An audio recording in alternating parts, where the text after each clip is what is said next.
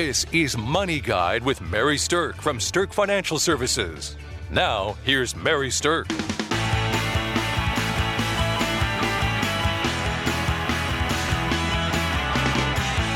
Welcome to Money Guide with Mary Sterk, and today's topic is spring cleaning your finances.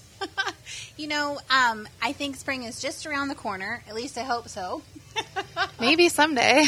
and when people think about spring and they think about renewal and rejuvenation and cleaning out things and things like that, we thought it would be fun to do a show about spring cleaning your finances and some things you can do to get yourself in order. So, with me today, I have certified financial planner Kelsey Banky. Hello, Mary. We are going to have a fun show today. So, first thing we're going to talk about is cleaning up your accounts.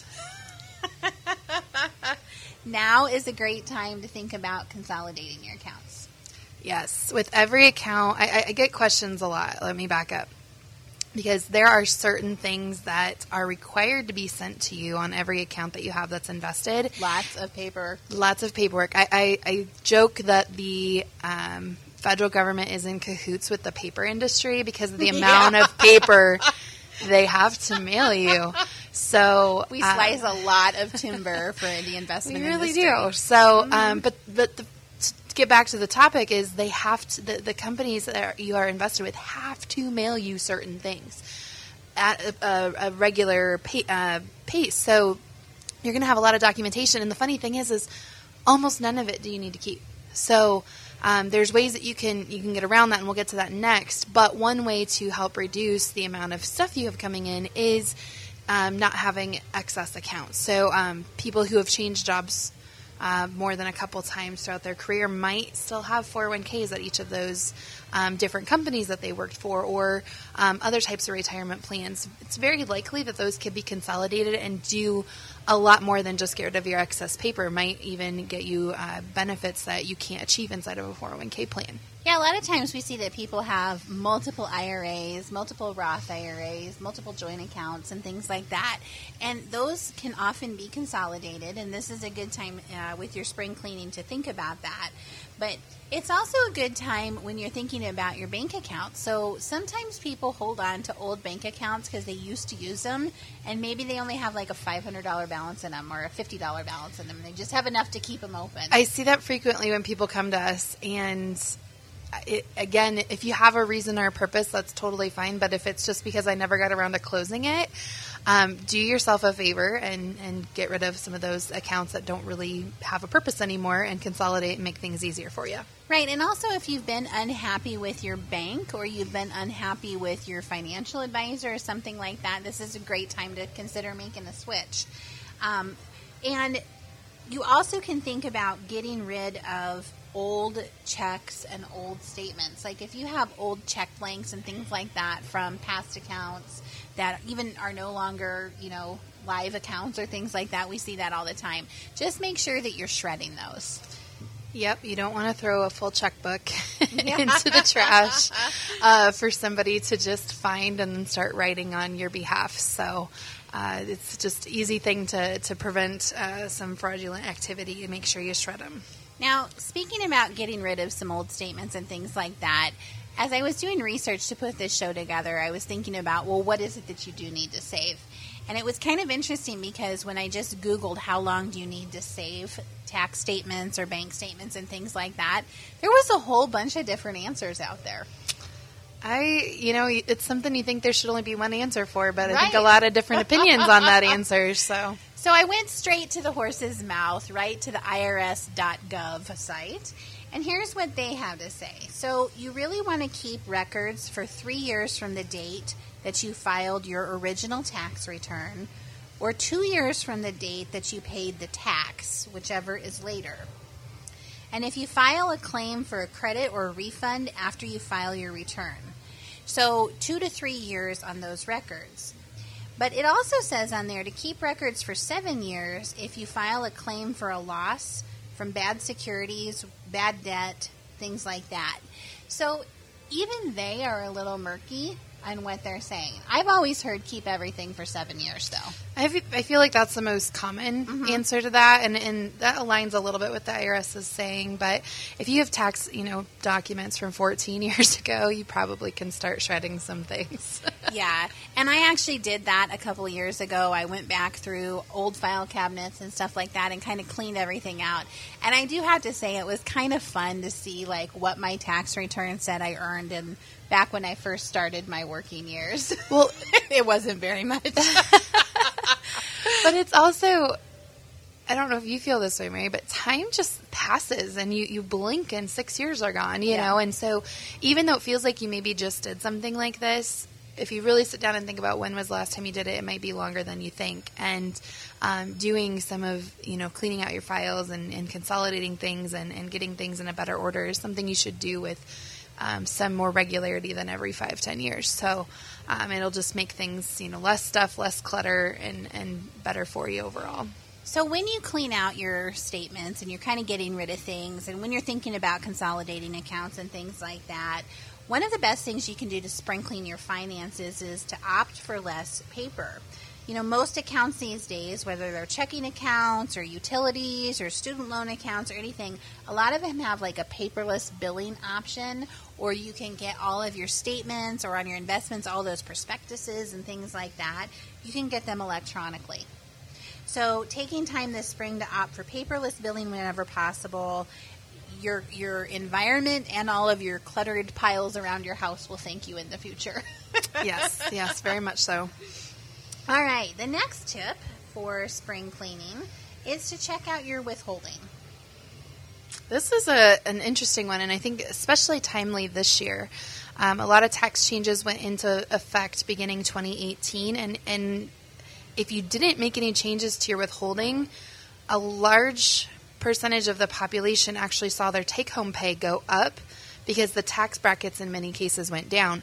So that's that's interesting that that's happening, but really you need to be looking at is your tax withholding as a whole is it accurate and keeping in mind getting a big tax refund um, at tax time might be really fun and you might have a purpose for that money but you also have given up access to that money and given the, the government a tax-free loan for the time that it, they've had your money Right. that you, you didn't have to give them so dialing in and getting uh, your tax withholding to be pretty accurate so you're not paying in and not getting a refund might be something that makes sense for you if you're looking for that um, little bit of extra money where you can pay down your own debt um, it might be in your tax withholding. Or if you are, are frequently paying out to the government at tax time, adjusting to have more tax withholding taken might make it um, less frustrating when, and than having to go write a big old check to Uncle Sam at that time. Right, because the truth with your withholding is really that the goal should be to achieve balance.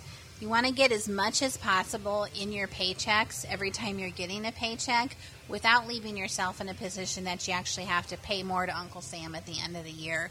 So, trying to fine tune and find that balance is a great way to kind of clean things up and freshen things up and make sure you're getting the advantage instead of the government getting the advantage. All right, the next tip for spring cleaning is this is a good time to create the home inventory. So, if you have homeowners or renters insurance, which I think most people should, hopefully you have that. I'd like to hear your reasons for not, I guess, is the better way to look at that. then you know a lot of them say you should have a, a home inventory of all of your possessions and the reason for that is if you have a disaster it's going to be much easier to replace your items in that case so first of all i'm just going to give a little testament to this my daughter had a fire at her house a few years ago and lost almost all of her possessions now, some of them they were able to go through the wreckage in her house and, and be able to figure out what it was and what she had. But it was an incredibly time consuming process. And she ended up having to pay a service to come help her with it because there was so much debris and filth and kind of toxic chemicals and stuff like that floating around in the aftermath of this fire. And had she had a home inventory, it would have just been much easier to prove out what her losses were than to have to go through that tedious of a process. Well, there's there's a number of different disasters that could cause this to happen, and I just read a report yesterday that said that they're anticipating another very active hurricane season over in the Atlantic Mm. Ocean. So, whether you're in the hurricane region, you're in the tornado zones, if you're in the Wildfire wildfires and the earthquakes Mm-hmm. on the west coast, we're you know flooding in, in Texas. Regardless of where you're at, there's always a risk that that's going to happen. But also, from experience, understanding it's a very daunting task to start con- the concept of inventorying your home. So I recommend start with your first room, and, and and there's a couple of different ways you can do this. You can either videotape or you can take pictures. Right. But you want to have some kind of visual proof because if you, if you forget to write something down, then you have the visual proof that it's there. But then going through what you've you have in your room, starting with the biggest things and working your way to the the cheapest things, um, you want to write down what it is and approximately what you paid for it. If you have receipts for it, great, keep those. Um, or you know the best way to do it would be to document the the price that you paid, but keeping it in electronic form in the end would be probably best because if you think about it, if you keep it in your file cabinet and you have a fire, you might not have a file cabinet anymore. Um, so keeping good documentation of what all you have, but just room by room, slowly work through it. Once you get your first one done, then it's much easier to keep up with things after that because most people aren't changing the things in the, in their house with a lot of fre- frequency, the big things at least. And when you do, it is kind of a big event that you'll remember. So I proposed one night that we make a date of this, my boyfriend and I, that we would do a home inventory video and just make it a fun project one night and, you know, have a bottle of wine and stuff like that. And I was trying to make it fun. And I still got completely shot down and a hardcore. Absolutely not. That doesn't sound like any fun. So I know it is not the the greatest you know, most fun way to spend your time, but it is something that's a great idea from a financial perspective and just working your way through it and getting a home inventory taken care of is a really good strong thing to do.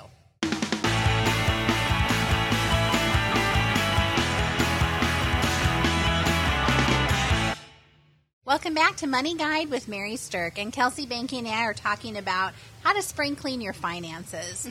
so, we've talked about cleaning up and consolidating accounts, getting rid of old paperwork, going paperless where you can, checking out your withholding, and then the super fun task of creating a home inventory. Now, we're going to lighten it up a little bit. And the next tip might be fun for many of you, and it's shop around. Time to go shopping! Yay!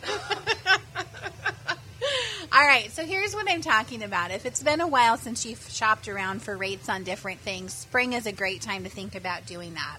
So, some of the things that you might be looking for stronger rates are, and are if you haven't done this in a while, is making sure that you have the best rates on your car insurance. Mm-hmm. You know, you might be able to save some nice dollars if you make some changes, or if you really evaluate if your current levels of coverage are really fitting the vehicles that you have. So Absolutely. that's one thing. Um, shopping around on just different services that you have. You know, cell phones. The cell phone industry has cra- changed just drastically in the last couple of years, and part of your finances is making sure you're not overspending for the, the services that you use. Um, so I encourage you, if you haven't looked at that recently, look around because the, the days of getting contracts for two years is pretty much gone as of right now. But making sure that you're still you know, getting the, the services you need but paying the right price. There's a lot of a la carte options out there. And also, you might have heard about people cutting the cord from cable. Uh, I'm not saying you need to get rid of your cable, but if it's if you're not somebody that watches a lot of your TV, there are lots of other options that are popping up out there that might be good alternatives for you. As a financial planner, I'm always looking for ways to help people manage their budget um, and making sure that they're not spending more than they need so that they can save more in, in, in things or pay down debt faster and things like that. So looking at what your different options are um, is, is definitely part of that puzzle. And things have changed a lot in the last couple of years. Technology's been doing some pretty interesting things for us. So let me tell you what to look out for if you cut the cable cord. So we did that in my house, and we subscribed to um, like Amazon Prime with you know things like that. And what I didn't realize is that my six-year-old grandson was smart enough to figure out how to buy movies and TV shows, and apparently even channel subscriptions right through my Amazon. And he's running the little remote, and I wasn't paying too much attention, and he was watching some movie, and all of a sudden I get this text message that says your subscription to the Starz channel has begun, and I was like, "What? What? How did that happen? You're six years old. You just subscribed me to a channel." So, if you cut the cable cord and you go a different way, beware of your grandchildren adding things to your package that you didn't know about. Putting passwords on things where possible, yes. Yes, So- I didn't think about the fact that I would have to add a password to protect myself against six-year-old fingers. but it, but it is you know that makes a good point that that you're going to pay on a on a channel by channel basis and a lot of times when you switch but that might work. Um, i've also seen some cable companies coming out with different packages where you know you don't have to get 107 channels that you don't watch for the the three channels that you do. Um, so even if you want to keep your cable or you want to keep your your satellite dish or whatever go back to them and look for discounts, look for deals, look for things that um, better align with what your goals are. And, and, and the best way is really step back and go, okay, what do I need? How much do I use this? Both on cell phones, cable, all these, insurance, everything. What do I need? What services are important to me? What are things that are nice, but I don't really want to pay more for them? Then go shopping because then you won't get um, talked into more expensive things because it's this quote unquote great deal. Yeah. but uh, the the great deal price expires after you know seven days or whatever, and you end up paying more than what you started with. So just beware of all that, but do shop around and try to get yourself some deals. You know, one of the things that um, when we talk about shopping and we're accumulating things and, and stuff like that, when, when we're cleaning out stuff and cleaning out finances and things like that, we were we were doing some research on storage, like this issue with storage sheds that people have. There's popular TV shows about what people find in empty, you know, old abandoned storage sheds and things like that. So we were kind of thinking about, you know, when it comes to spring cleaning, you're kind of thinking about clearing out all that old junk. And one of the ways that you can um, reduce some of your costs is to eliminate some of that storage need. What we found was that one in 11 Americans pays $91.14 a month for storage. Like, that's the average cost. It's actually a lower cost than expected, but it's a definite, definitely a higher number of people using it than I would have expected. Yeah, and here's the funniest thing that I read about this is that the amount of stuff, excess stuff that people don't use on a regular basis, right? Because storage stuff is stuff we really don't get into and use a lot. The amount of stuff that Americans have in storage could fill up the Hoover Dam 26 times. Whoa! Now, I don't know how many of you have been to the Hoover Dam, but I went there last year, and it is mammoth. It's monstrous. It's huge. That's a lot of stuff that we're storing that isn't stuff that we're actively using. It is a lot of stuff, and and part of your spring cleaning. We're talking about finances, but you know, it's very like a very freeing thing to get stuff out of the way. And maybe not everybody feels that way because some people feel uh, calmed by the stuff, but um, it's a lot of stuff that's that's not being used. It might be losing value, so shifting some of those things out of your home, whether you're donating them for a tax deduction or you're selling them for some some money back in your pocket, or simply just reducing the amount of stuff so you're not paying for excess storage or Right. upkeep, things like that. Reducing stuff as a whole could could be good for you. So, Okay, the last and it'll make your home inventory easier. it will. Yeah, do your inventory after you've cleaned out all your stuff. That's a smart tip. There you go, Kelsey. all right, the last thing that we want to talk about spring cleaning your finances is that this is a great time to really review your retirement savings. So, number one, making sure that you've upgraded your risk tolerance level, you're current on that, and that you've rebalanced any of your assets to match your current risk tolerance level. The most important step that you can use to start addressing whether your finances are in good shape is really to go back and look at does your risk level align with where you are in life right now? And then make sure that your portfolios reflect that. So take a look and reset your asset allocation if it's gotten out of whack. This is also a good time to look at is there anything you can do to push towards a higher level of retirement savings Absolutely, doing doing both of those things at least uh, once a year is is recommended. Um, but I always tell people, you know, around tax time or around the time you get your a, a, raise potentially or a bonus or something, pay your current self now. Pay pay yourself some now because you just don't know if tomorrow's coming or not. But also, it's very likely you're going to make it into retirement. You're going to make it many, many years into retirement. Make sure you're setting aside some of that bonus or that raise or that tax return or whatever for your future self, um, and finding find whatever ratio works for you. But doing something like that for your future self, you will be very thankful you did that in the future. One of the best things you can do for yourself is what we call the 1% bump. And that every year you have a trigger time, whether it's spring cleaning or whether it's when you get a raise or something like that, that you just start putting 1% more into your retirement plan than you did before. And it's astonishing how you really don't miss that 1%. And it doesn't make a massive impact in your paycheck but it makes a huge impact over time in your actual retirement savings. It really, really does. I, have worked with a few people that have a 1% automatic bump on their 401ks. And so it's slowly moving them up. And they, they actually don't, they just elected it at, at getting into it.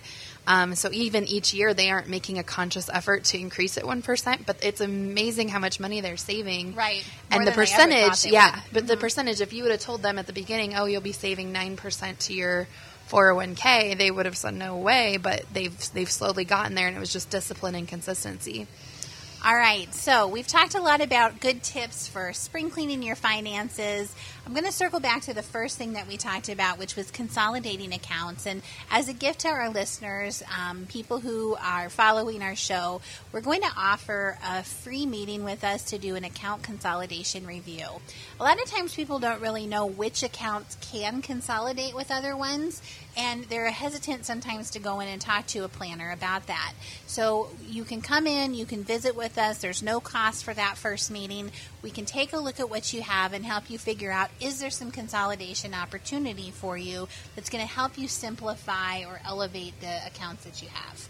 So give us a call. Go out to SterkFinancialServices.com. Come see us, and uh, let's help. Let us help you spring clean some of your finances.